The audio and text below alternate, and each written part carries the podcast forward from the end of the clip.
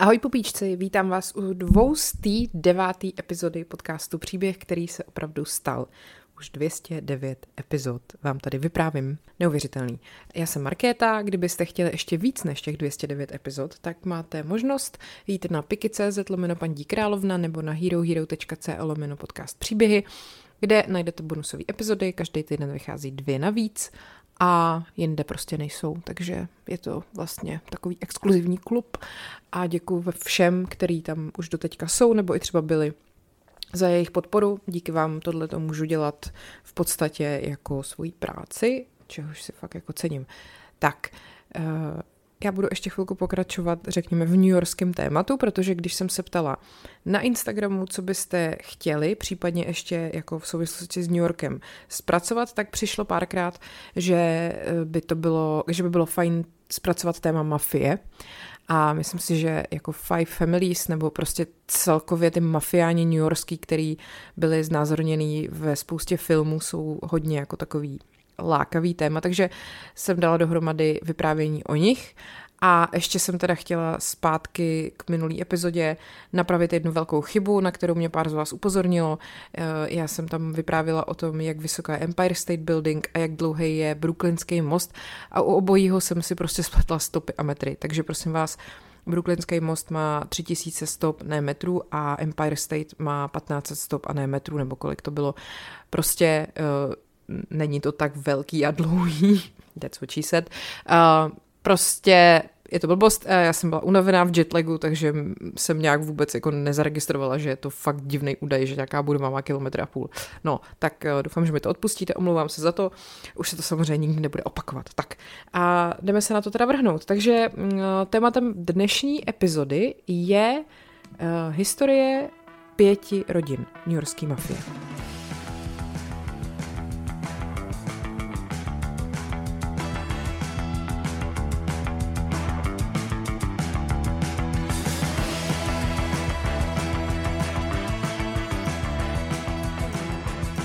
Tak, máme tady Five Families. Eh, je to přezdívka pěti hlavních italsko-amerických mafiánských rodin v New Yorku. Takže byly to rodiny, nebo jsou to rodiny Bonano, Colombo, Gambino, Genovese a Lucchese. Lucchese, Lucchese. A tyhle ty rodiny a jejich vnitřní fungování byly veřejně odhalený teprve v roce 1963, což už bylo takových 30 let poté, co jako opravdu začaly fungovat, kdy vlastně jeden z těch mafiánů vypovídal při slyšení v kongresu. Období rozkvětu těch pěti rodin se omezuje zhruba tak na 40 let, čili od roku 1931, kdy Salvatore Maranzano založil takový konsorcium, to vám potom ještě vysvětlím, do roku 1970, kdy Spojené státy přijali zákon o organizacích ovlivňujících a korumpujících zločince. Ten zákon má zkrátku RICO. Eh, rodiny sice přetrvávají, ale už prostě nemají takovou moc, jako měli kdysi. A teď jak to teda celý vzniklo.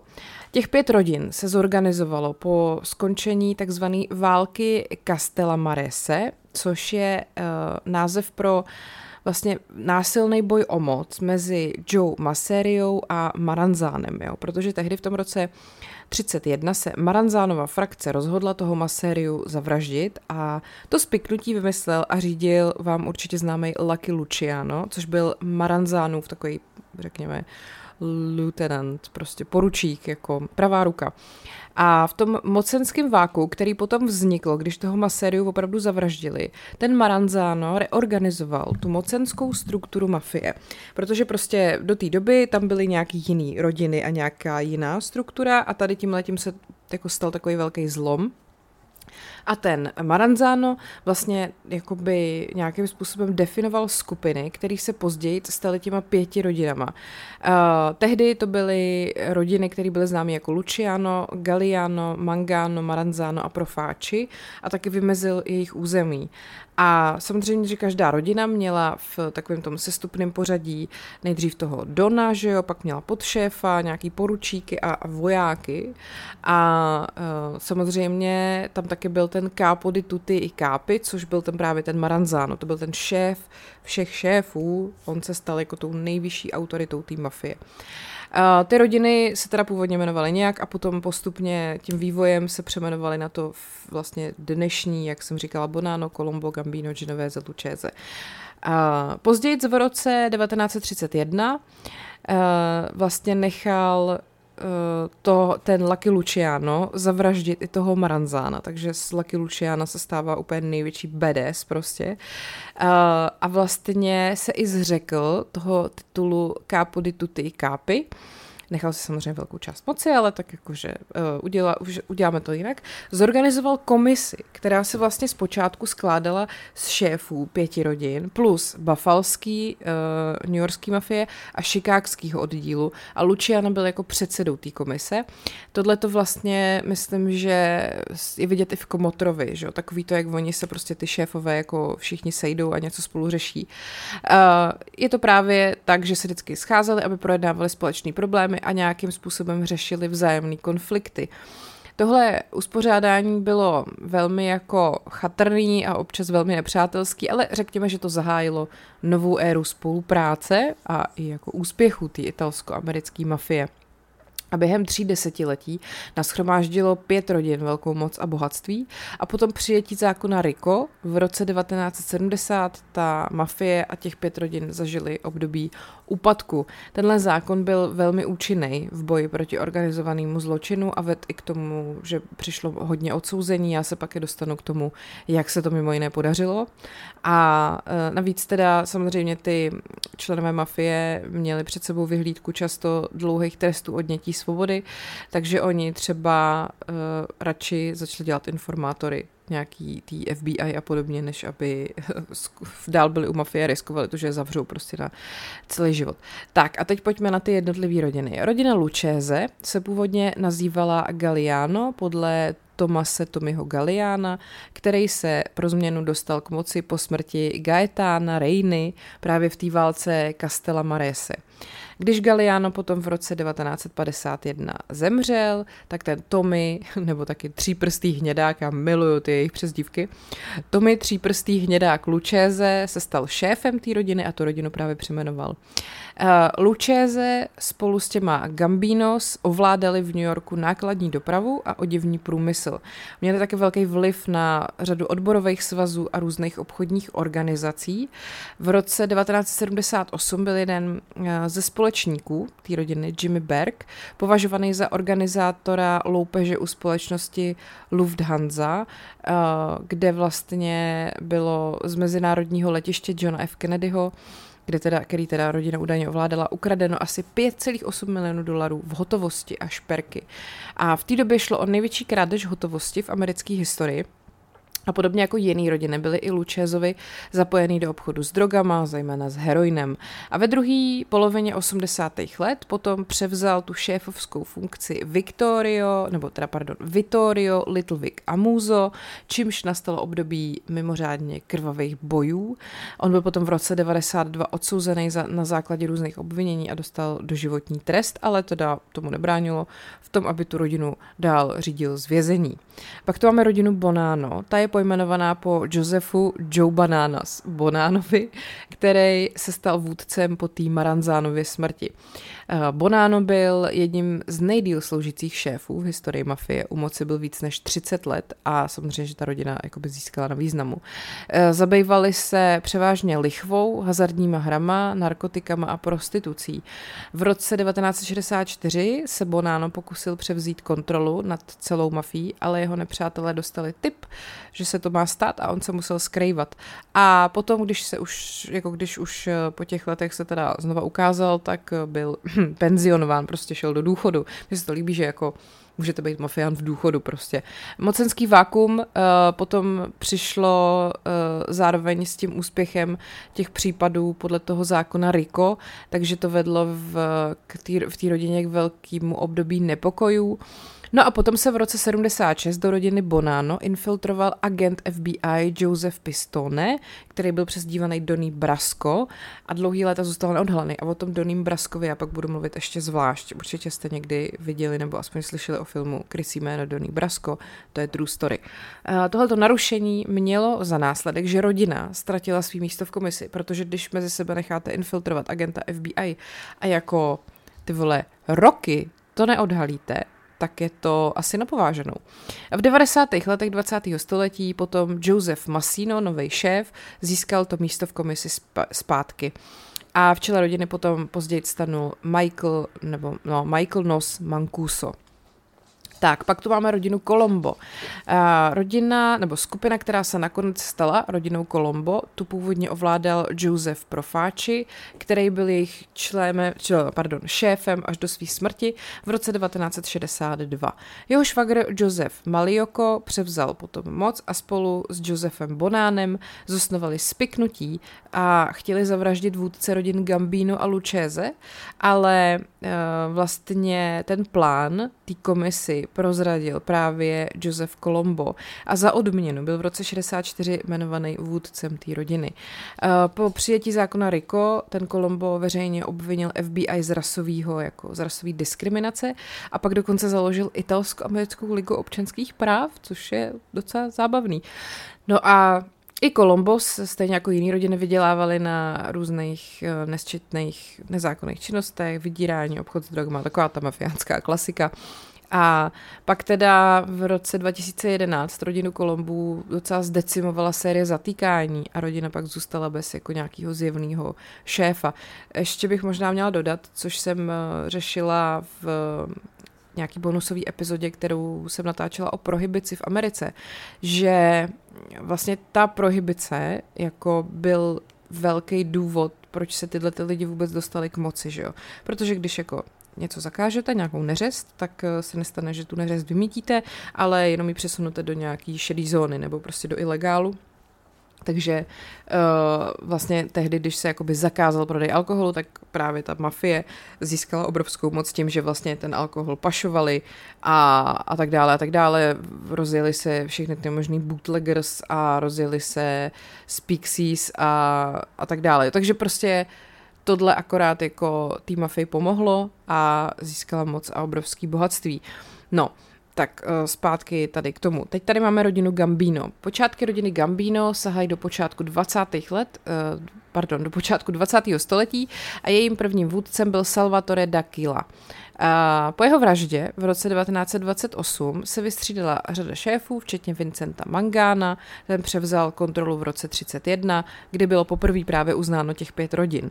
A o 20 let později byl zabitý údajně Albertem Anastáziou, což měl být i jeho vlastně blízký přítel, ale ten byl zároveň šéfem nechvalně proslulý organizace nájemných vrahů, jak známý jako Murder INC, vraždy s ručením omezeným. Jako když máte za kamaráda člověka, který je v organizaci Murder INC, tak byste si asi měli docela krejt záda, ne? Každopádně Anastázia se pak stal šéfem té rodiny Gambino, ale jeho násilná vláda skončila o 6 let později jeho vraždou v roce 57. A Carlo Gambino potom právě převzal kontrolu a rodinu přemenoval. Během svého působení, který vlastně trvalo až do roku 76, se Gambino prej stal právě tím capo di tutti capi, prostě bosem všech bosů a rodina byla mimořádně mocná. Potom, co si v roce 1985 uh, eh, objednal vraždu Gambínova nástupce Paula Castellana, uh, zastával funkci bose podle mě docela známý John Gotti.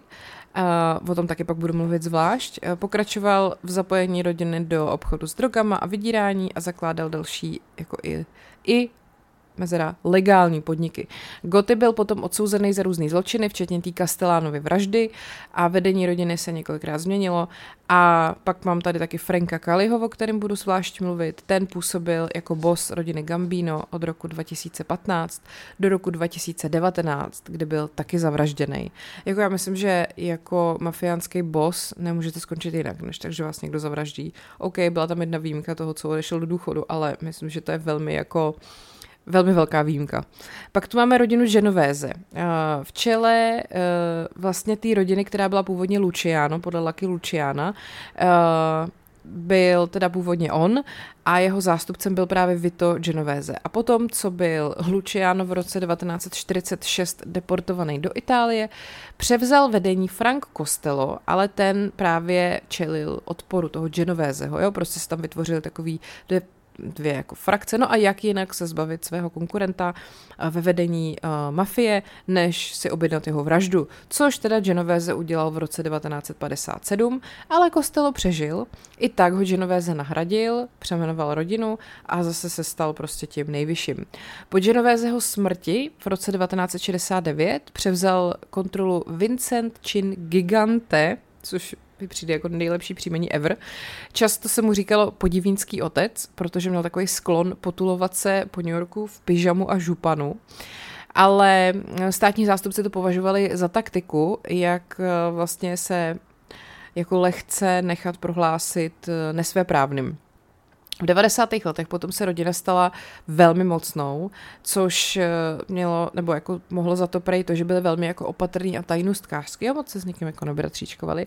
Nicméně i tak byl pan Gigante fakt nejlepší. V roce 97 odsouzený do vězení za vydírání a další trestní činy asi málo chodil po venku v pyžamu. Po giganteho smrti v roce 2005 se šéfem stal Liborio Belomo a Genovese rodina vydělávala velkou část svých peněz obchodováním s narkotikama přes přístavy a kde ovládali různý jako dělnický odbory. Tak, a pojďme se podívat ještě na to, kde se vlastně těch pět rodin eh, objevuje. Eh, je to samozřejmě, eh, jsou to všechny takové ty filmy a klasiky z 20. století. Je to samozřejmě Kmotr, Francise Forda Coppoli a pak Kmotr jakoby dva a pak Kmotři v roce 90 co natočil Martin Scorsese a pak Donny Brasco, nebo v češtině krycí jméno Donny Brasco v roce 97. A potom v seriálech určitě uh, seriál Sopránovi nebo Sopranos s Jasonem Gandolfinem a pak Boardwalk Empire se Stevem Busemem, Basemem v hlavní roli. Uh, současnýma šéfama těch pěti rodin jsou teda Michael Mancuso, Domenico Cefalu, Liborio Belomo a Viktor Amuzo.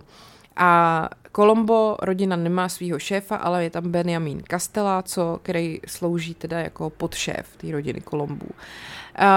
Ten New Yorkský organizovaný zločin prostě furt tak jako bych řekla láká pozornost všech. Prostě když se řekne mafie, tak je to nějakým způsobem jakoby přitažlivý, že jo. Ale ten organizovaný zločin v 21. století už není úplně účinný. Ty gengy, které prostě kdysi vládly tou řekněme, železnou pěstí, sice furt fungují, ale už to zdaleka nemá prostě takovou sílu. Takže pojďme se podívat na to, jak je to dneska. Těch pět rodin teda stále existuje a uh, jak jsem říkala, když vezmeme zase postupně, u rodiny Bonano je jejich šéfem ten italsko-americký mafián Michael Mancuso. A tomu se taky říká nos.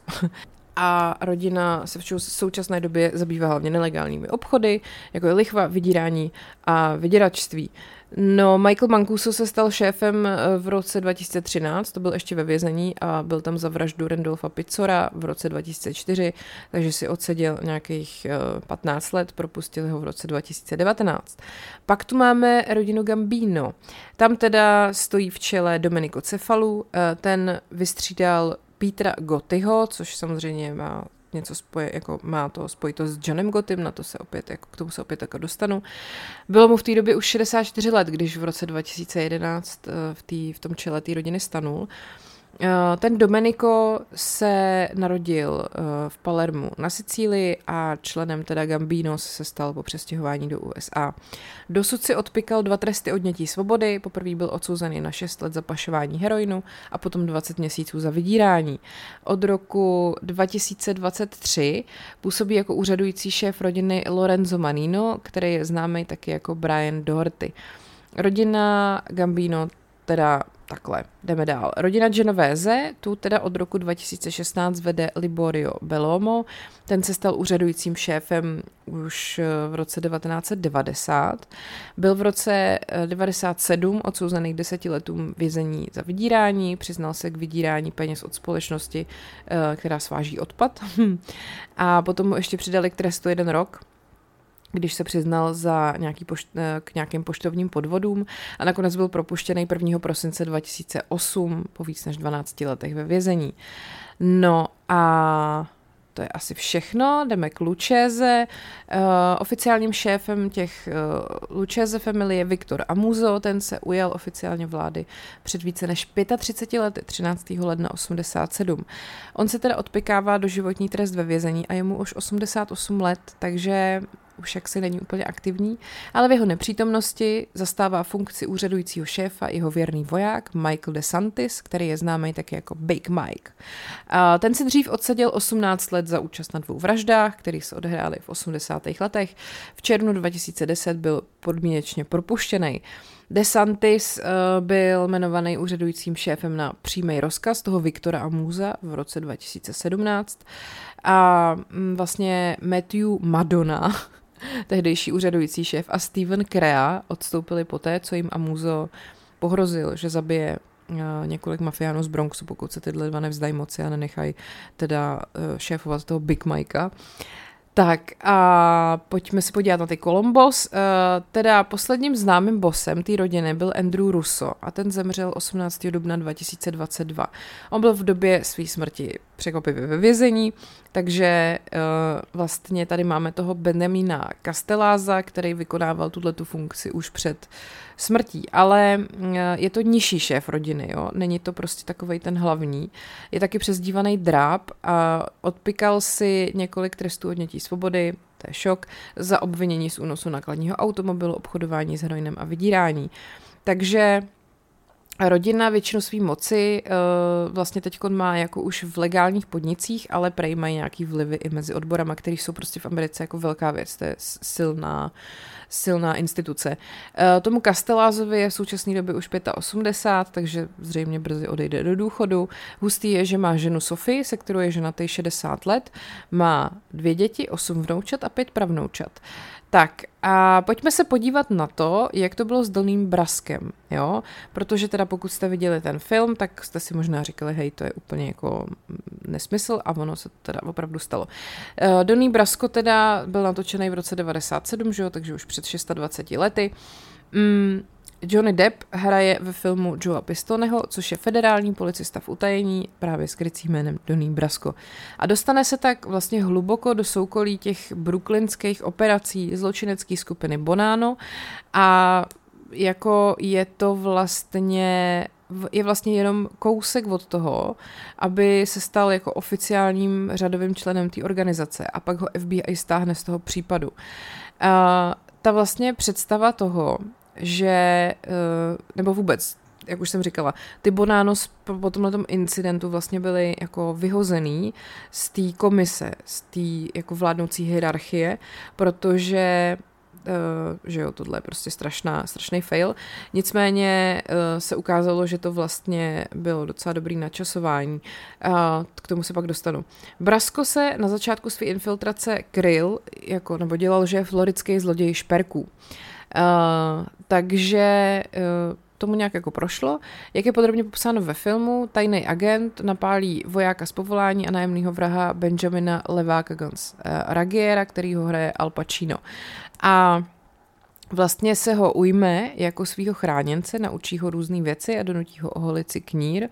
A tenhle ten eh, mladík si potom i rozumí s tím šéfem, kápem Dominikem Sonny Blackem Napolitánem, který ho hraje Michael Metzen a postupuje jakoby v té hierarchii a vlastně sám pak neví, jestli je ten jakože agent, anebo je to vlastně jakoby mafián. Uh, takže ten Donný Brasko, jako ten film, vlastně jako tam je takový ten rozpor mezi tím pistoneho smyslem pro povinnost mimo uh, ten zločinecký svět a zároveň nějakou lojalitu a to přátelství s těma mafiánama. Takže to asi nebylo snadný. Uh, pak tady máme Omertu, to není, to je takový pouliční kodex, že jo, který jako mafiáni dodržovali. Omerta je prostě část kodexu mafie, podle kterého je člen organizace povinen vůči policii a úřadům zachovávat mlčení o všech aktivitách organizace a jejich členech, i kdyby se mělo jednat o jeho nepřátele. A porušení tohoto zákonu mlčení bývá trestaný smrtí. A e, smrt teda byla nejčastěji vykonána takzvanou luparou, což je vlastně zkrácená brokovnice, a, a navíc tam ty broky byly posypaný solí, což je do píči au.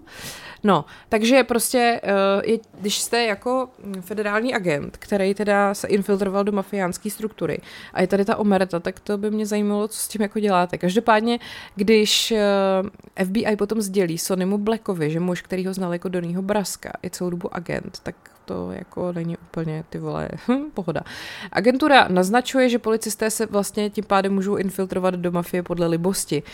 No, uh, důležitý je, že Joe Pistone díky tady tomu svýmu činu vlastně dokázal snad uh, dodat do FBI podklady na nějakých 200 obvinění a asi 100 různých odsouzení, takže celkem úspěch, ne?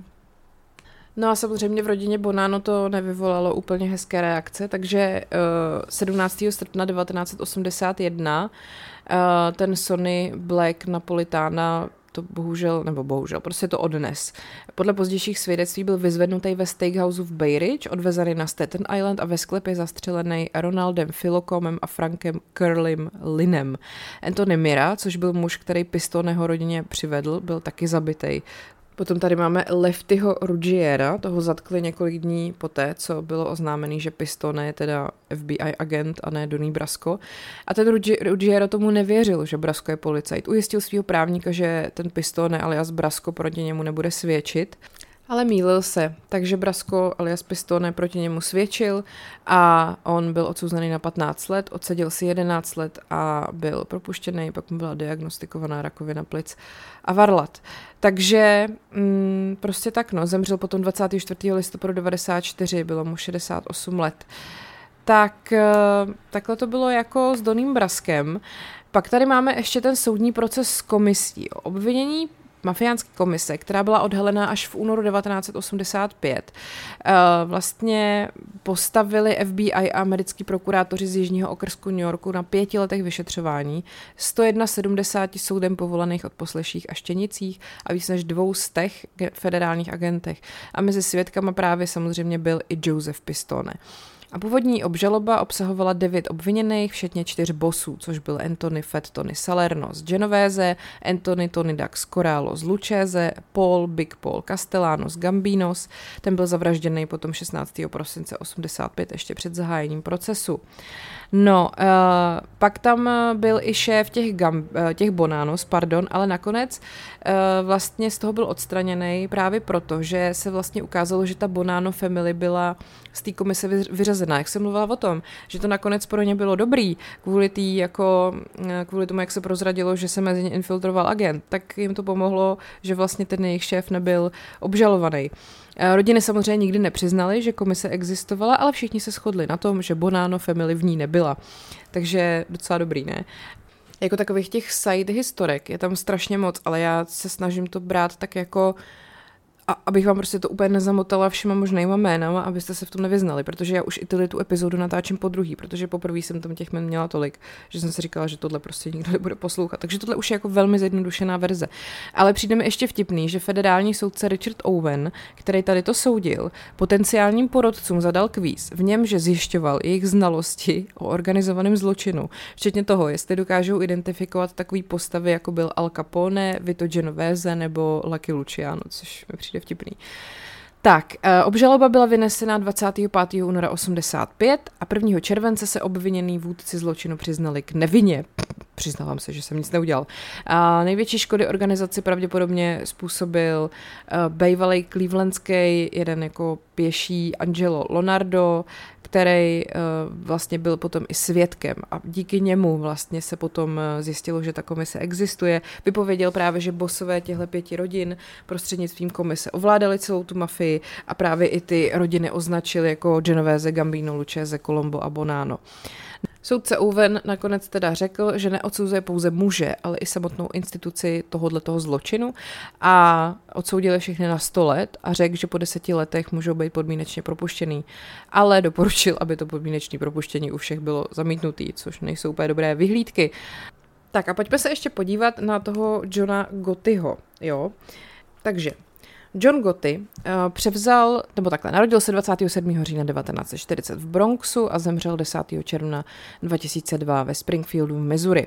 Říkalo se mu taky Don Švihák nebo Teflonový Don. Um, on převzal kontrolu nad tou rodinou Gambino, což byl jako nejmocnější z těch rodin, staromódní mafiánskou metodou zavraždil svého předchůdce, jak už jsem tady říkala.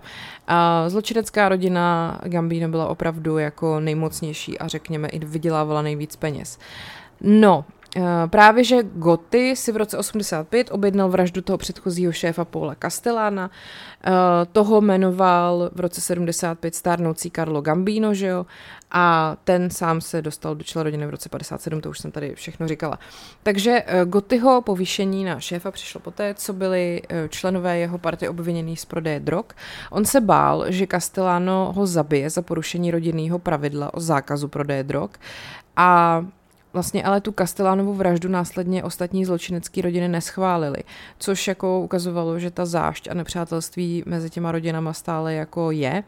Goty navíc vyvolával nelibost ostatních mafiánů taky tím, že se velmi jako nápadně chlubil různýma svýma úspěchama, jo? že třeba i pozoval pro novináře a podobně. No a vypadalo to nejdřív, že mu tohle vůbec jako neškodí, že takhle na veřejnosti činej. A díky metodám, který prokurátoři později prokázali, on jako samozřejmě různě ovlivňoval porotu, zastrašoval svědky, tak se mu vlastně podařilo v 80. letech překonat různý federální obvinění a soudní procesy za napadení a vydírání. Tudíž si právě vysloužil tu přezdívku Teflonový Don, jakože po něm všechno steče, že jo. A tenhle ten titul uh, vlastně ale úplně nevypovídal o tom, co měl za sebou. On si v roce 68 odseděl tři roky ve federálním vězení za krádeže a unosy nákladních aut a už od mládí pobýval ve státních věznicích. Prostě roste pro kriminál a je to prostě jasný mafián už od, od malička. A místní orgány činný v trestním řízení potom vyhrávali případy proti mnoha Gotyho spolupracovníkům a snažili se dál budovat případ jako proti němu.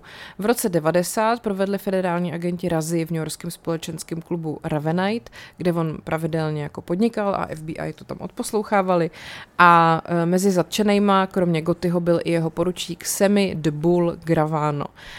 Goty byl obviněný z vydírání a pěti vražd, včetně vraždy toho Castellána, ze spiknutí za účelem vraždy, nelegálního hazardu, lichvy, uplatkářství, maření výkonu spravedlnosti a daňových úniků. Už tam chybí jenom pokuty za parkování. Důkazy proti Gotimu byly závažný a zahrnovaly usvědčující odposlechy právě v tom klubu Revenite. Tyhle odposlechy potom vedly soud uh, k zamítnutí toho, že by ho propustili na kauci a tudíž uh, to taky, a mimochodem to taky znamenalo, že uh, prostě ho diskvalifikovali jeho dva právníky, protože řekli, že podle vlády jsou to v podstatě, jsou v podstatě součástí zločinecké organizace.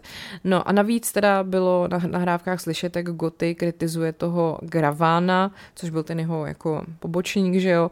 Takže ten změnil stranu a ve federálním procesu vypověděl, že Goty vede rodinu Gambino a nařizuje prostě vraždy. Hm, takže blbý. A Goty byl v roce 92 odsouzený na doživotí a už to nebyl úplně teflonový don. No, navíc potom v roce 98 mu byla diagnostikovaná rakovina, léčil se, ale nemoc mu vrátila a v roce 2002 zemřel ve federální vězeňské nemocnici. Po otcově uvěznění převzal kontrolu nad rozpadající se rodinou Gambino, jeho syn John Gotti III. John Gotti III. byl v roce 98 zatčený, obviněný z vydírání, usvědčený, odsouzený k šesti letům vězení. V roce 2008 byl na Floridě znovu zatčený, ale nakonec eh, se to nějak úplně to vyšumělo. Nicméně, pak tady máme ještě bratra Johna Gottyho mladšího, což je Peter Gotti a ten převzal funkci šéfa Gambinos v roce 2002, ale u moci byl jen rok, než byl zatčený a odsouzený za vydírání. Takže Gotti rodina prostě nic moc nakonec. Pak tady máme Francesca Kaliho, neboli Franka Kaliho. Uh, to byl takový velmi jako taková stará škola mafiánská, jo. On byl uh, šéfem uh, Gambinos uh, vlastně po po Gotym ale nepodobali se vůbec v ničem, jo, protože uh, vlastně Kali byl mladý, když Goty vládnul a potom se k tomu Kali dostal, když Goty jako šel do vězení. On se držel při zemi nejen ve svých obchodních jednáních, ale i vlastně tam, kde bydlel, na Staten Islandu. No ale pak ho vlastně nakonec taky potkal stejný osud jako spoustu jeho předchůdců. On byl zastřelený na ulici před cihlovým domem při takový tý skutečný, byla to prostě taková ta klasická mafiánská vražda, která jako připomněla takový ty války těch minulých desetiletí. On totiž eh, vlastně, když jako Goty zmizel, tak ten Kali představoval posun ve vedení Gambína. Jo, snažil se vyhejbat té pozornosti a radši měl ty diskrétní schůzky, tváří v tvář, bez telefonů a využíval i sicilský sítě pro různý pěšáky a pašování drog a tak dále. Byl to prostě takový ten uh, dobrý jako šéf, který nemá potřebu si dělat osobní PR a umí šířit nebo umí jako rozšiřovat to bohatství v té rodině Gambino a zároveň se jako vyhýbat těm nástrahám a odposlechům a podobně. Byl pravým opakem Johna Gotyho, řekl jeden z představitelů orgánů činných v trestním řízení, který se zabývá vyšetřováním mafie. Uh, je to, byl to v podstatě duch Žádný ale z tady těchto těch eh, obezřetných instinktů mu nakonec nepomohl. Podle vyšetřovatelů bylo, uh, nebo takhle, v té době bylo příliš brzy, bylo to v roce 2019, aby se dalo říct, jestli jeho vražda byla poslední zvrat v desítky let trvajícím boji o moc uvnitř eh, té Gambino family, anebo to souvisí s někým zvenku, s nějakou jinou rodinou, nebo úplně s někým mimo mafii. No prostě se stalo, že krátce po 21. hodině modrý pickup uh, nacouval do vozidla toho Franka Kaliho před jeho domem na Staten Islandu a Kali vyšel ze svého domu. Proběhl krátký rozhovor a pak řidič zahájil palbu z pistole a vypálil 12 stran. A Kali byl teda zasažený nejméně šestkrát a smrtelně zraněný se odplazil pod zadní část svého vozidla. Uh, řidič ve věku 25 až 40 let potom zřejmě, nebo takhle, eh, vlastně tohle to udělal, narazil do toho vozu toho Franka Kaliho, aby ho vylákal men, ven, ne men, a možná se oba znali, ale to se prostě neví. Um, ty mafiánský zabijáci kdysi považovali za totální tabu zabít nějakého svého konkurenta v jeho domě v blízkosti jeho rodiny. A taky je dost neobvyklý, že by vysoce postaveného mafiána popravil jediný střelec a ne tým. Takže prostě možná to nebylo jako někdo z mafie. No ale prostě stalo se to a vlastně Frank Kali byl po strašně dlouhé době šéf mafiánské rodiny, který byl takhle zavražděný. Naposledy se to stalo v roce 85 právě tomu Paulu Castellánovi, což byl vlastně ten původní šéf uh, Gambino a tu jeho vraždu zorganizoval ten John Gotti, jak jsem o tom mluvila, svým typickým okázalým stylem. No, takže takže takhle, prosím vás. A já už asi budu končit, protože si myslím, že toho máte taky nad hlavu, těch informací, ale doufám, že vás to bavilo, protože mě to bavilo moc. Uh, můžeme si pak dát nějaký další, třeba možná bizarní story z těchto těch rodin, nějaký jako zvláštní propojení a tak.